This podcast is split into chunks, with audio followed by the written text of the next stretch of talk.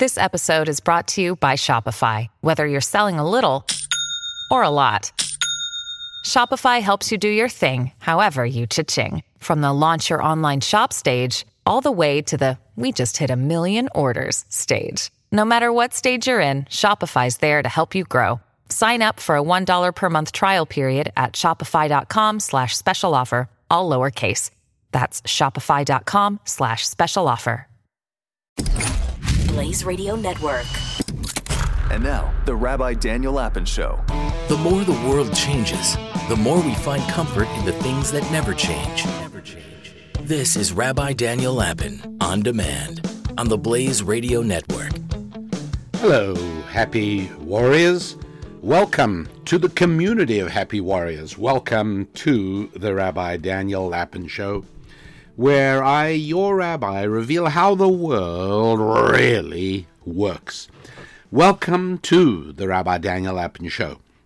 You happy warriors, you heroic men going to work early every morning, regardless of whether you feel like it. You discipline yourself, you improve yourself, watch over your spouse and your children if you have them, and you take care of business, generating cash flow, and doing what your head tells you to do when your head tells you it must be done. You happy warriors who ignore your heart's desire to indulge the body's seductive whisper, instead, you boldly heed the clarion call of responsibility to those whom you are strong enough to support and brave enough to care for.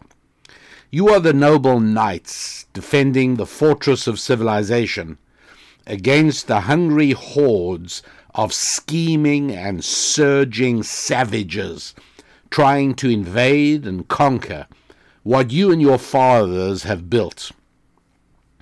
The barbarians know that even after they destroy the civilization you built, and as they wretchedly crawl through its wrecked ruins, they will live better there than in anything they could ever have built themselves. Only you stand between the nightmare of socialistic slavery and the bright hope of tomorrow. And you beautiful and brave women resisting government's treacherous proposal to marry it rather than accepting a golden ring from one clear eyed man dreaming of a shared tomorrow. You beautiful and courageous women who smilingly and graciously carry the load of work, family, marriage, inspiring your man to greatness, and nurturing your young ones to moral maturity as well as physical maturity. Yes, all you men and women, you happy warriors who do all this and have been doing all of this, yes, you are the natural audience of this, the Rabbi Daniel Lapin Show. You are the audience that I devotedly serve, recognizing that every day that I can bring you the helpful, life affirming insights of ancient Jewish wisdom, well, that's another day of privilege for me. Because you are not a tennis ball floating down the gutter of life. You have your firm hand on the steering wheel of your life as William Ernest Henley's great poem Invictus ends, I am the master of my fate. I am the captain of my soul. Because you are not tennis balls floating down the gutter of life. No, it's my honor to serve you all and my delight to welcome you to another episode of the Rabbi Daniel Lapin Show, where I, your rabbi, reveal how the world really works. Yes, that's right. This is the only show in the entire digital universe that reveals how the world really works. This is the only show in the world which offers you calisthenics for the contemplative and strenuous stretching for the soul. I will stand beside you as you attempt speculative somersaults of the spirit. This is how the world really works. And, uh, you know, in um, 1959, a man called C.P. Snow, um, he was an English novelist, and um, he wrote some really nice things. I mean, he wrote a, uh, uh, I think his first book was a sort of mystery, murder mystery uh, called Murder Under Death Under Sail, I think it was called. Um, yeah, I think so. Anyway, C.P. Snow or Charles Percy Snow, well, don't laugh, he was English.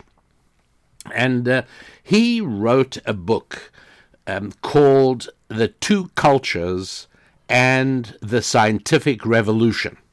That was in 1959 or maybe 1960. And, um, and what he was decrying was the fact that uh, the sciences and the arts were two completely separate worlds, and there was no real connection between them at all. And um, what what he was what he was trying to say was that um, information tends to exist in silos, you know, upward buildings. And so, information, if you start looking for information on, uh, uh, on you know, making steel, well, you start off at the bottom and you get more information and more information and more information on top of that.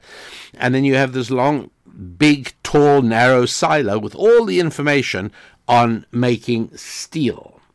So, uh, for instance, physicists discuss forces and they discuss natural phenomena.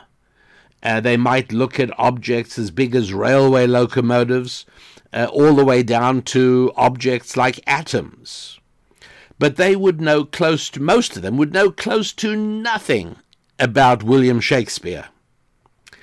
And on the other hand, people in the arts might know something of English literature, although if they're attending an American university at the moment, that's a tall order and a long shot. But at least in theory, people in the arts know a little bit about English literature, but they know almost nothing about the second law of thermodynamics. They don't even know about the first law of thermodynamics, do they? Conservation of energy. And then the second law of thermodynamics about entropy. No, people who are in the arts know absolutely nothing about that. And it's important to know that our world tends to be run by information people.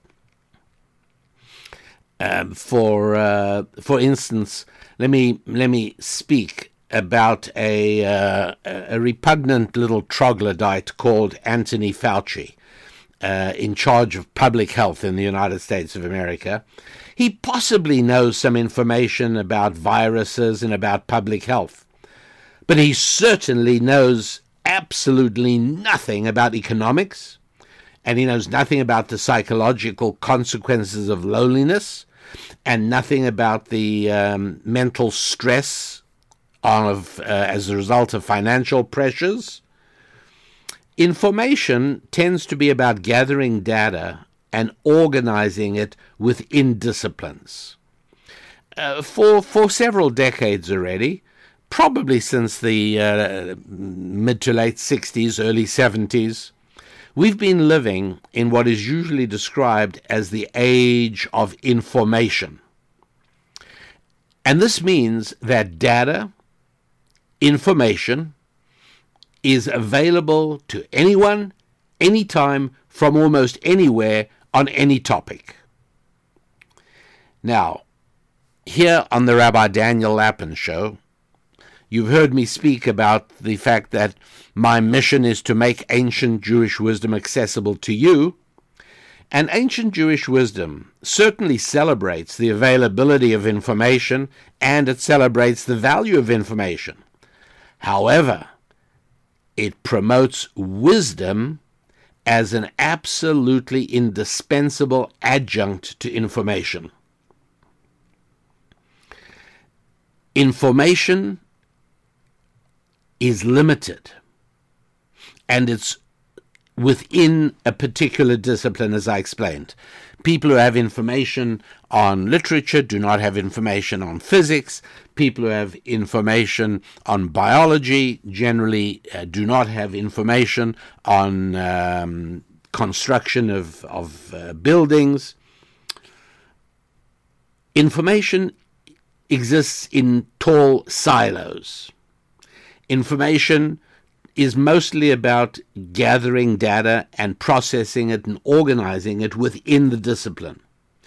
But wisdom is about integrating information and achieving harmony and unity. Information builds these tall towers in which, in which one can ride up and down in elevators. You can go down to the bottom floor and learn about the, the basics of chemistry, and then you can ride the elevator up and you can learn more chemistry and ride it all the way up to the cutting edge of current chemical knowledge. And that's what you do. But uh, wisdom is what allows us to move between these towers of information. One reason that the CEO gets paid serious money, or should, is because he listens to advice from information people. He listens to advice from his legal people. He listens to information from his marketing people. He listens to information from his finance and accounting people. He listens to information from his human resources people. And he listens to information from his manufacturing and his logistics people. But then the CEO has to arrive at a lonely decision with which few of his advisers will necessarily agree. For a virus specialist confronting a pandemic, a shutdown makes all the sense in the world. An economist, a psychologist, and a national security specialist might all give different advice than shutting down. Information leads to specialization.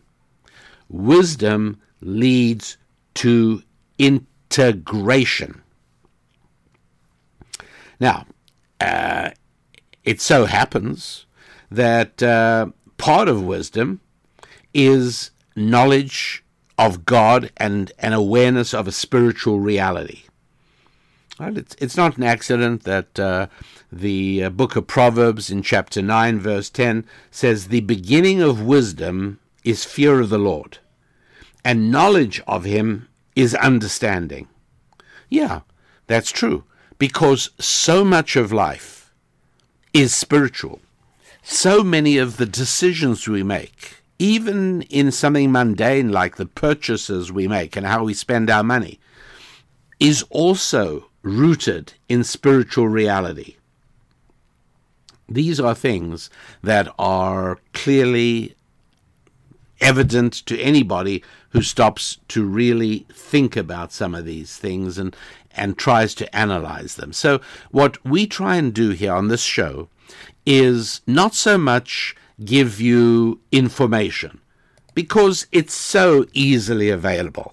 That's why it is that um, sometimes people write to me and say, uh, You quoted a certain statistic. Could you give me the source for it? And the answer is no. No, I don't have time for that. I'm really sorry. You have to forgive me. You have access to the exactly the same sources as I do. You have the internet. You've got a computer. You've got different search mechanisms. Just go and look for it yourself. It's really there. Information is easily available to anybody who wants to get it. Wisdom, that's a lot harder. And I should also mention that be careful not to, again, I'm trying to give you tools here to help you function more effectively and to grow your five F's your faith, your families, your finances, your friendships, and your fitness to be able to do better with all those things, but you, you need to understand for those things, and you need a measure of wisdom. Please do not conflate wisdom with wor- wisdom with virtue. Okay, being uh, uh, wise means you really understand how the world works. You can take information from one place and different information from somewhere else. and uh, you can say, you know what, that, that that's interesting. That goes together, um, and and there are many examples of that, where uh, uh, somebody took steel and said, you know, this is interesting stuff, and he took concrete and he said, well, that's interesting stuff. Why don't we try and combine them? and get the tensile strength of steel and the compressive strength of concrete in one product. Now, that was an act of wisdom. Um, as far as intelligence goes, by the way, let me just deal with that quite quickly. I don't uh, talk much about intelligence because, number one, it's not the most important thing. Number two, it is. Um, uh, how shall how shall I put it? It's immutable. Um, intelligence is your speed of processing. it's the computer equivalent of uh, the processor speed. How quickly are you able to assimilate information? And um, it has application, by the way, even in things like driving a car. Uh, if you're a high intelligent person, uh, you are probably more able to get out of tricky situations because you process the information more quickly than somebody who has less intelligence. And so you see a car coming in a certain direction, and there's other, you know, and you make a snap decision. And if you're an intelligent uh, person, then you've got a better chance of that snap decision being correct because you probably processed more information about you know oncoming traffic and the what's around you and what's next to you. Uh, uh, intelligence definitely needed for flying airplanes because there's a lot of information coming at you all the time. Uh, intelligence is immutable for the most part uh, within a person's life after you you've become mature. Your intelligence is pretty much what you inherited from your parents. Now, there is such a thing as intelligence change over generations. So, in other words, if uh, if if you live a decrepit life okay, and uh, and then after you, your child lives a decrepit life. By the time we come to the third generation, the uh, IQ is probably quite substantially below what it was in the family uh, two or three generations earlier. So that does happen. But um, bottom line, uh, I don't speak about intelligence very much. It's also very unpopular right now. There's all kinds of nonsense being spoken. Oh, intelligence isn't real. IQ measures nothing. Um, please don't believe this. Recognize this as one of the um, things going on in the zeitgeist today, which I'll explain and uh, and there are reasons why the uh, culture doesn't want to speak about intelligence at all, and so IQ is pretty much. Um, you know, off the table. But it's not relevant to our conversation uh, because there's nothing you can do about it anyway. But now, information and wisdom are important because, yes, you can obviously increase the amount of information you possess. And yes, amazingly enough, you can be a wise person. But as I said, don't conflate being wise with being virtuous. Right? There are people who are wise, but certainly were not particularly virtuous. Um, Machiavelli. Have you ever heard of that Italian uh, politician or diplomat from the uh, early 1500s? Machiavellian. It's an adjective. Uh, he was seems to have been quite a wise guy. He wrote a book called The Prince, uh, but certainly not a virtuous or good guy. Um, and we've had we've had politicians in America that haven't been particularly educated, but were wise. Harry Truman was one. Um, on the opposite front, Woodrow Wilson, very educated, no wisdom at all.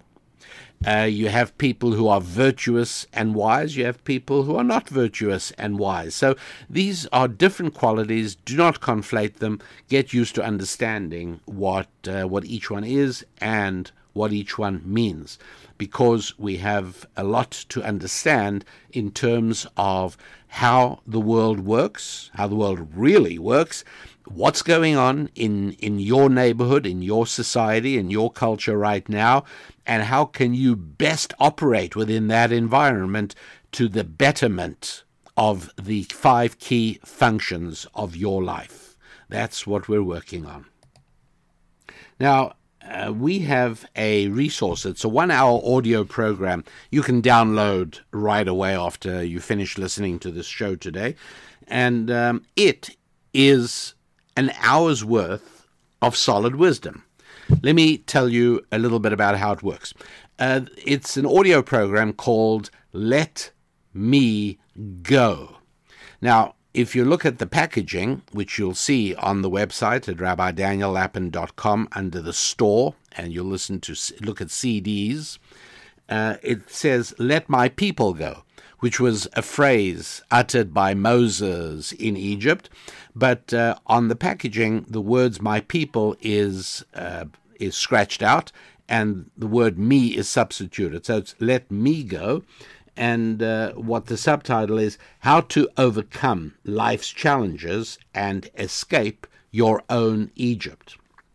And this is a really terrific example of how ancient Jewish wisdom uh, provides from the Bible not so much information, but wisdom. Because getting out of fixes, if you're in a fix, if you're in a situation right now where somehow or another things are stopping you from reaching what you believe to be your God given destiny, whatever it is, you know, um, you need to get out of that. And what ancient Jewish wisdom does with the book of Exodus is so beautiful and so elegant and so effective at providing uh, wisdom for life in that it shows look, uh, there was no reason to spend 12 or 13 or 14 chapters in Exodus describing how the Israelites came out of Egypt. Could have just said, um, you know, the Lord performed miracles, and with an outstretched hand and a mighty arm, he helped Moses take the Israelites out of Egypt with many miracles along the way. And for those of you without a life who really want every single little detail, there's an appendix at the back of this book. You can go and read it there. But for now, let's get on with the narrative. But that's not what the Bible does. The Bible does take more than 12 chapters to explain the whole Exodus. Why? Right? You don't need it. You'd say, who cares? This was a once in human history event. Why do we need all the details? Because every detail presented in the book of Exodus serves two functions. Number one, it says what happened back then, 3,300 years ago. But more importantly, it tells you how you can get out of your Egypt. Your Egypt? What's your Egypt? Well, it's very simple. Your Egypt, and by the way, the Hebrew word for Egypt is not just the name of a country. The Hebrew name for Egypt, Mitzrayim, means um, hindrance. It means a straitjacket. It means something that obstructs you from reaching where you need to reach. And now you know what your Egypt is. And even though you and I have never met, and even though I do not know intimate details of your life, there's one thing I do know, and that is you do have your Egypt. Because we all do. You do have something that is obstructing you from reaching what God has planned for your destiny. What is it? Well, that I don't know. Only you know yours. I know mine, but you know yours. You know, um, is it uh, uh, financial stress, shortage of money? That might be. Uh, is it perhaps marriage or family pressures, uh, health problems? Um, maybe it's an addiction. Maybe it's uh, uh, a, an alcohol addiction. Well, that, that could certainly be obstructing you from reaching your destiny. That would be your Egypt or a drug addiction or a pornography addiction or a uh, any kind of gambling addiction all of these things can be your Egypt. And getting out of Egypt is not a case of information. It's a case of wisdom. And uh, unfortunately today we live in an age of information. And that means that we worship specialists, experts, scientists. No. You know, to head a family, or to head a company, or to head a country, you don't need to be possessed of a lot of information. That was Woodrow Wilson in the United States. Because information is really easy to get hold of. You need to have wisdom. And uh, I, I think it is without doubt in my mind that the present President of the United States of America uh, is a man with neither information nor wisdom, and the country is paying the price. Inflation is tearing the country apart. Inflation is means that there's no point in saving, you should just go out and spend. Inflation means that the price of everything is going up, and the response by the administration, the response in the United States by the, the White House is, oh, we just need to tamper with monetary policy. We have to raise the interest rates. No. This inflation in America is caused by only one thing, and that is that for well over a year already, the United States government has been engaged in multi trillion dollar subsidies for personal consumption. They've been handing out money, which people have been spending. That is what's causing inflation. There's no question about it. I mean, this is really simple and straightforward. And uh, to to run a country or to run a society, you need wisdom much more than you need information. But uh, wisdom, of course, is a lot harder to come by. You know, if you want to build a uh, bridge or a boat or a building or an aircraft, all you need is information. And that's why it is that almost without exception, buildings stand, bridges stand, boats float, and airplanes fly. All of them, right? You don't go and buy a uh, a building, and the the uh, construction engineer says, uh, "Okay, look, you know, you should be good for a few years. I'd say you got a ninety-five percent chance of the building standing." No, nobody does that because when things are information based, they are relatively easy to deal with. But um, think about building a business and think about building a marriage and a family. What is the success rate here? A whole lot lower than the success rate for buildings and bridges and, and airplanes and boats, where it's nearly 100% success. But for businesses, you start building a business, unfortunately, very not not a majority of them make it. You want to build a marriage, you want to build a family, not all of them make it. And the answer is because building a business requires wisdom, and building a family and a marriage require wisdom. You can't figure out how to run your family from the latest issue of Psychology Today, because in all events it probably contradicts what the same magazine said in an earlier issue 10 years ago. No, wisdom is unchanging, information changes. And so, for uh, recognizing the fact that in order to get ourselves out of whatever fixes we're in, whatever it is that is stopping us and holding us back, what you need is wisdom, not information. And wisdom for particularly getting out of your Egypt, whatever your Egypt is, um, is available for a very low price, um, and it's called Let Me Go How to Overcome Life's Challenges and How to Escape Your Own Egypt.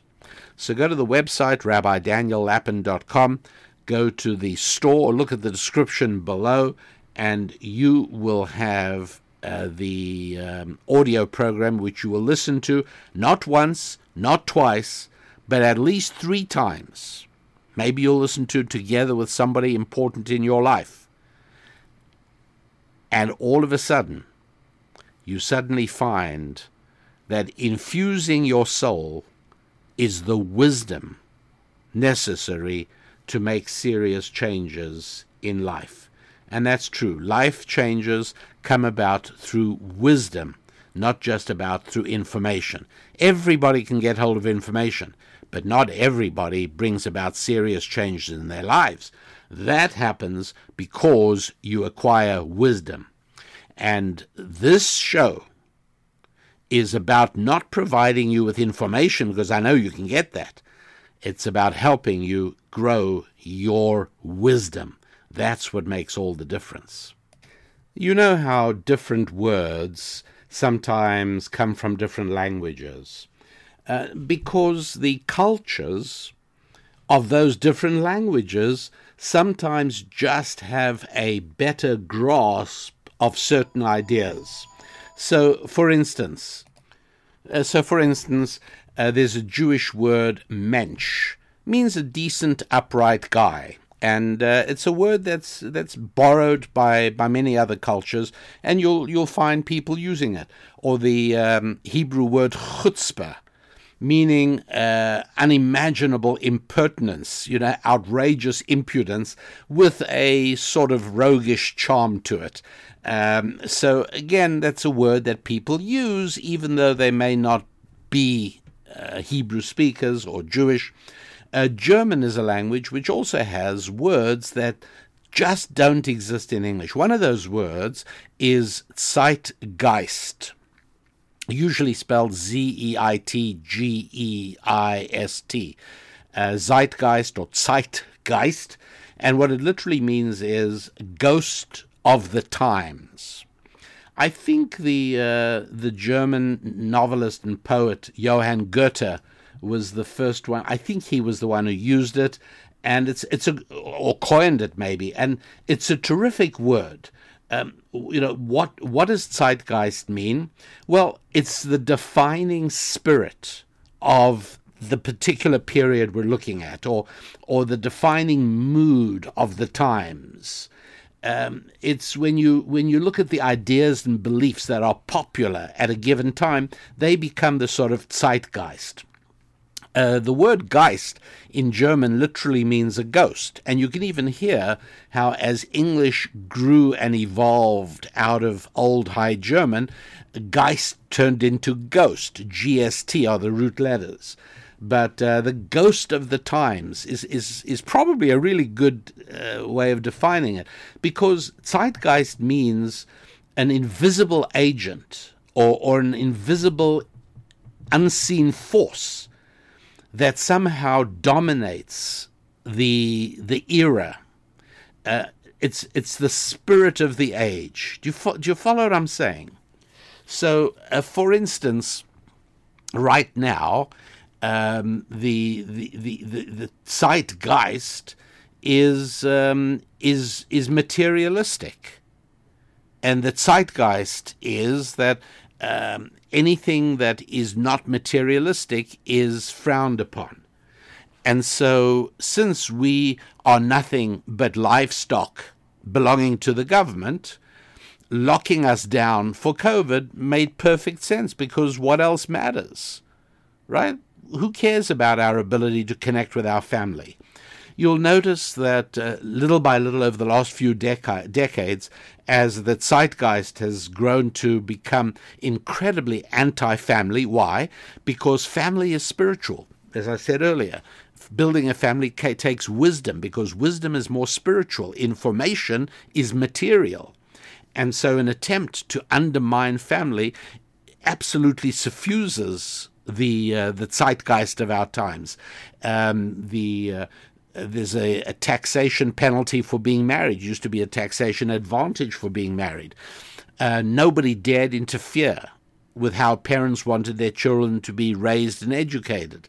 Today, it's popular in the educational bureaucracy for people to say that uh, parents are not the ones who determine what children should be taught should be left to professional educators, experts.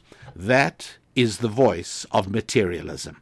That is the zeitgeist in which we now live. And I want to open your eyes to a key part of the zeitgeist. It's one that I'm sure that you have noticed, or perhaps you've been subconsciously aware of it, but uh, I want to make it very central in your awareness because it directly impacts how successfully you are able to move your life forward in terms of escalating the effectiveness of your five F's your fitness, your finances, your family, your friends, and your faith. And this topic is the topic of free will. Now, this should not really be controversial, but it is terribly controversial. And free will is a debate raging in the culture at the moment. It is front and center of the zeitgeist. There are here are the two sides. Uh, one side of the free will debate says that we are the products of random, materialistic, unaided evolution, and as such, we are animals we might be different from many other animals. We're slower runners than some. We're faster than tortoises. Uh, we have, you know, less hair on us than um, than some animals, but more hair than others. And we're just another classification of of of the animal life of the planet. As such, we have no more free will than animals do. Does uh, does a wolf uh, have any moral choice when it comes across a lamb that has escaped the farmer's flock of sheep? No, if he's hungry, he eats the lamb. That's all there is to it. There is no such thing as a wolf analyzing whether it belongs to him. Should he eat this lamb? Maybe the lamb's mother will be worried. No, that's not how animals work. Animals work on instinct. That's all there is to it. And like, similarly, when the farmer discovers that a wolf ate his sheep, he doesn't convene a multidisciplinary symposium to discuss the growing aggressiveness of sheep. No, he takes his rifle and he goes wolf hunting. That's all. Or maybe he builds a bigger fence. But he recognizes that it's up to him to solve the problem. Well, at any rate, the wrong side of the free will debate argues that uh, we are just like animals in the sense that it is wrong to think that we have any free will at all. We too have instincts.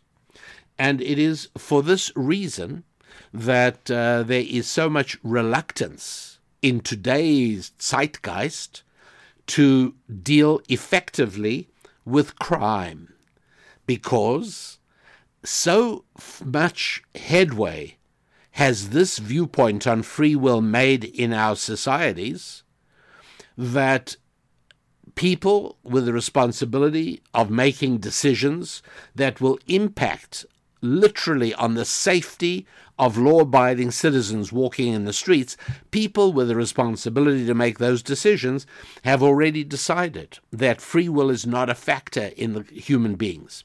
And therefore, it all makes sense that certain people have this instinct to commit crime.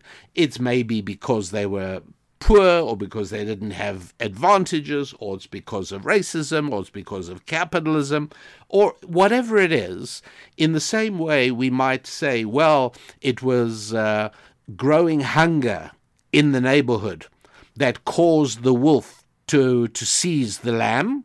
Because normally the wolves live on eating uh, rabbits, wild rabbits, but now, because of these things going on, there hasn't been rain, and so there haven't been a lot of food for rabbits, and there have not been so many rabbits, and so the wolf has to eat the lamb. This is what you say if you believe there is no free will, which for animals there is not.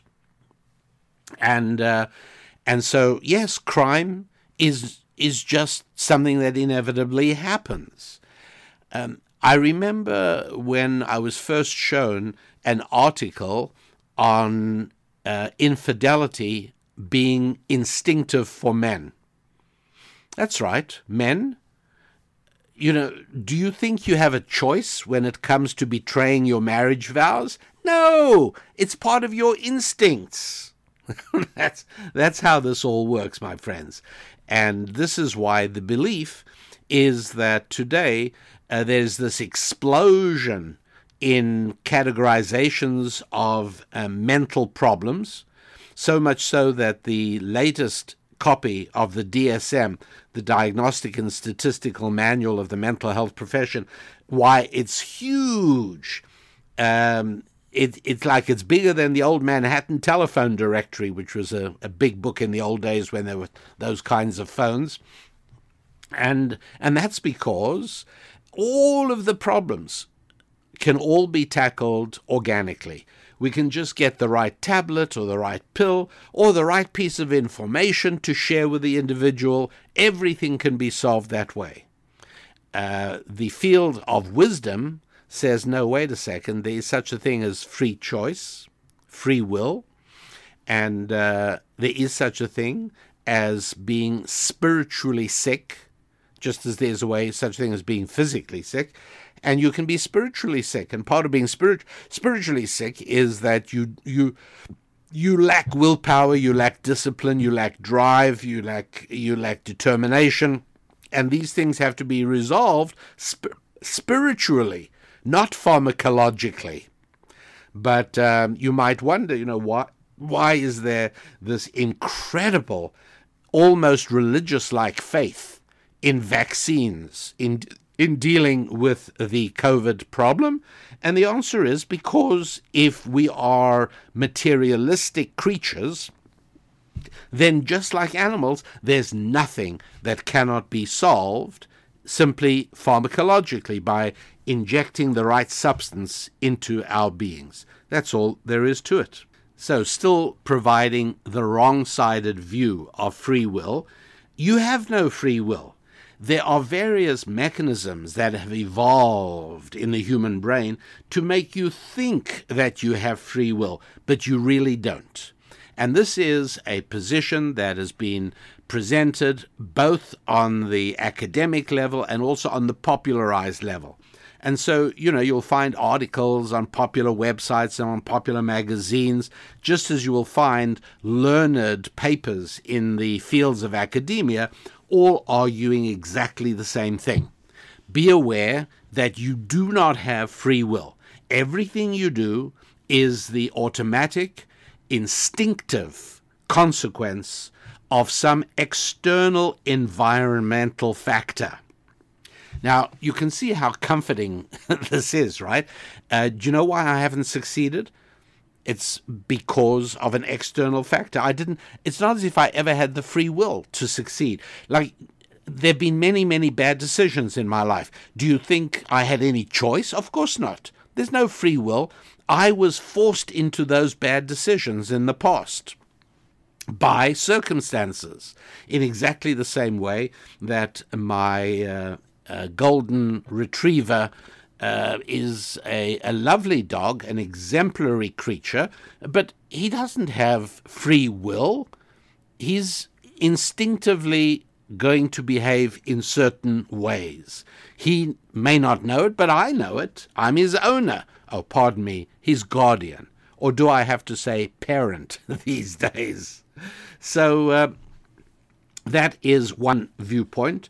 The right viewpoint is that uh, what distinguishes human beings from every other creature on the planet, among the things that distinguish us, is that we do have free will, and that each and every one of us has the ability to decide literally every moment of every day what we choose to do.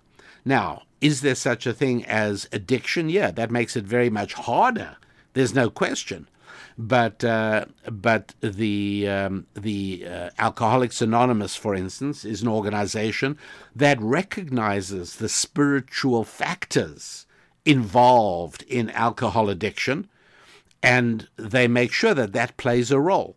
And so, human connection, heaven knows, heaven knows what happened to people who are dependent on their Alcoholics Anonymous meetings during COVID lockdowns. I shudder to think that some bureaucrat actually believed that it was more important to stop the uh, the person who's trying to escape an alcoholic addiction or cope with it at the very least.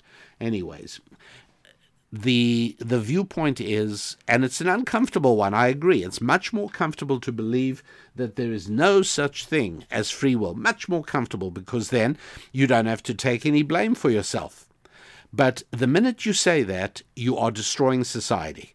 The minute you take the position, as by the way, the current zeitgeist in the United States of America is that uh, that there is no such thing as free will, and it's so comforting to think that you know all those bad decisions you've made in your life. You know how I teach always that today's financial problems are 99% the result of yesterday's bad decisions? Well, that's true. But now you can say to yourself, I have financial problems today because of external circumstances. I I did everything I had to do. And whatever decisions I made, I didn't have free will. I didn't have choice. I made them because they were the inevitable, instinctive reactions to the conditions that prevailed at the time. It was my because of my father, it was because of my mother, it was because of this or because of that.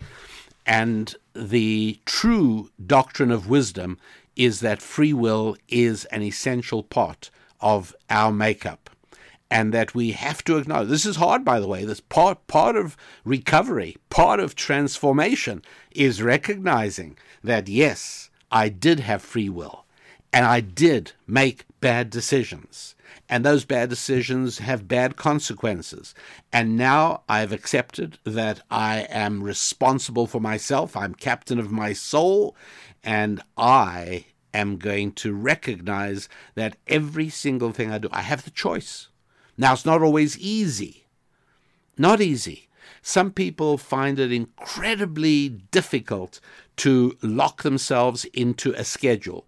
For some people, the simple job of sitting down on Sunday morning and working out how you're going to use every hour of the coming week, that's a challenging task. It's very, very hard, emotionally hard.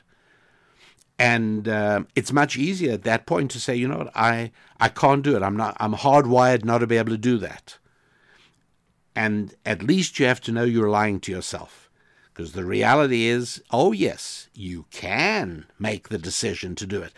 It's not going to be easy the first time you discipline yourself to do what your head tells you needs to be done. But the second time will be a little easier. And the third time after that, well, that'll be even easier. And then little by little, that becomes who you are. None of this has to do with hard wiring. None of this has to do with not having free will. Yes. And so perhaps the key thing to understand today when I tell you that in this show we focus not so much on information, but on wisdom. And key to wisdom is understanding how the world really works. The way the world really works is that, yes, we do have free will. Every one of us has free will. Some of us have more challenges in some areas than others. Um, you know, there are people who do have uh, an innate tug towards alcoholism. Uh, there, there is such a thing. Uh, there are people who are who are pulled in a negative way, so it's harder for them to make the right choices. But then there are other areas in which, for you, it's easier than other people to make the right choices. So it's all a balance, and nobody would want to change lives with anybody else it's much better to carry the burden that you have become accustomed to, that is being you.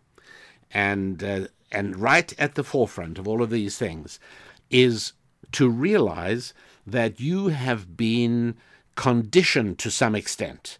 You've been indoctrinated. Because this comes across in just lines on television comedies and it's books we read and it's it's all over the place. Little by little little by little inexorably you have been to some extent indoctrinated to believe that you don't really have free will and so it takes a little bit of work, and that's what I'm dedicating today's Rabbi Daniel Lapin show to, is to all of us taking on ourselves the task this week of acknowledging to ourselves, yes, I do have free will. I am a creature touched by the finger of God, different from every other creature on the planet. I am not a cow or a cat or a camel or a kangaroo. I can make choices about my life. I do decide what to think, what to believe, and how to behave. It's not easy. It is so much more comfortable to believe that, oh, we don't have free will. But um, it's, uh, it's extraordinary because during this week, in preparing for today's show, I actually read quite a lot of the material out there and there's a whole lot of it on uh, why we don't really have free will. There's a lot of material, and uh, it's it's very very seductive. I'll tell you that. I mean, I could feel it myself. Um, unfortunately, or fortunately, I know it's a lie, and I know that human beings do have free will and moral choice, and so uh, uh, when um, when the Nuremberg trials were held in the direct aftermath of World War II, and uh, and famous and prominent Nazis were put on trial, and uh, and um, and nine of them were, uh, were many actually more than many more than nine uh, were executed, uh, hanged. The, um, the looking back now from the modern materialistic zeitgeist of today, which is that there is no free will, what right did those people have to be executed? I mean, firstly, they were following orders. So, on absolutely no deeper level than that, they cannot be held to have been culpable.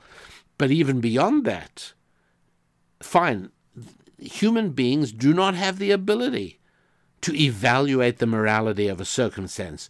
You are the result of your life and your experiences, your events, the things your parents did to you, your uh, the way you were born and the way you evolved, and the decisions you make are out of your control. They they just happen, and so you can't call anybody a criminal. You certainly can't punish criminals, and that's one of the reasons that the current mood is to go light on criminals because of this uh, deeply ingrained new idea that no, we do not have free will. Well, we do have free will, and we do have the capacity to change the course we're on.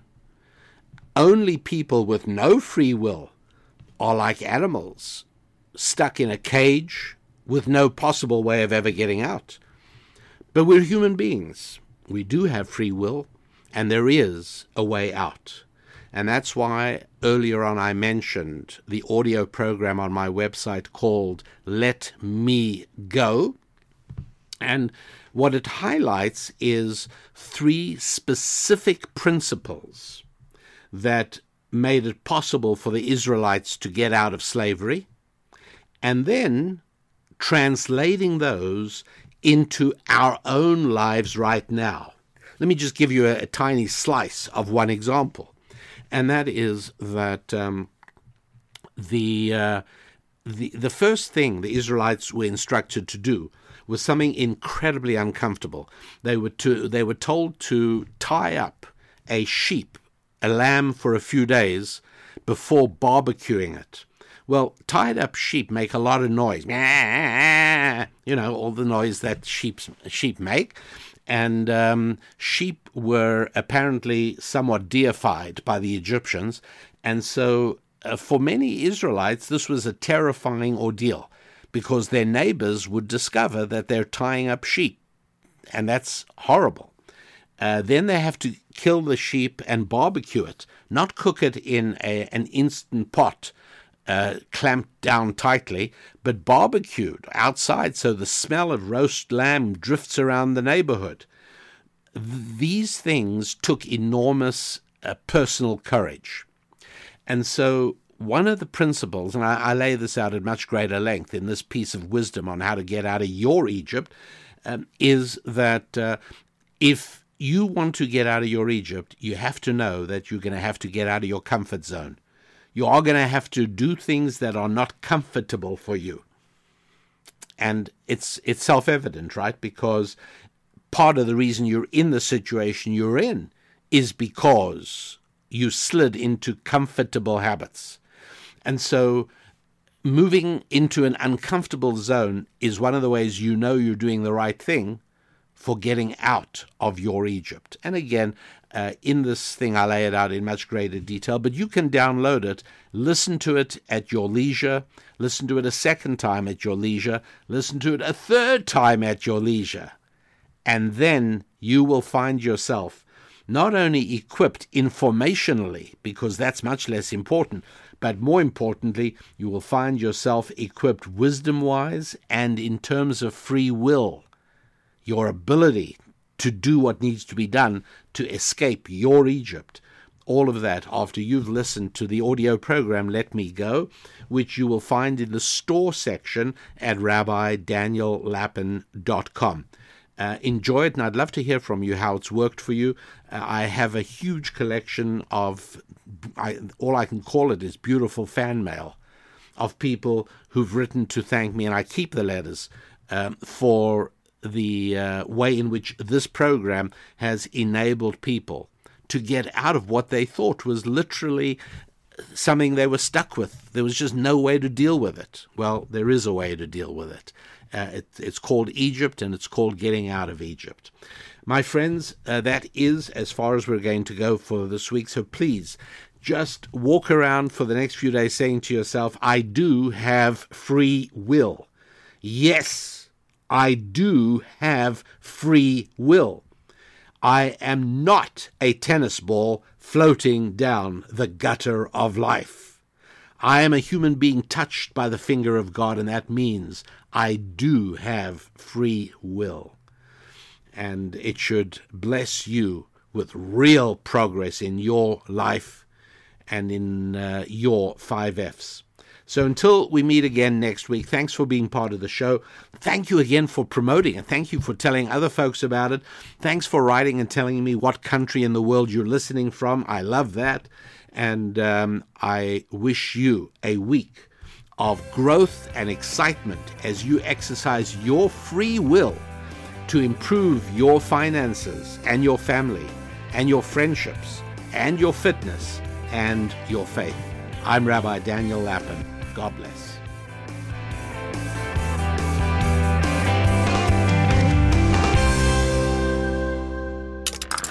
Stream and subscribe to more Blaze Media content at theblaze.com slash podcasts.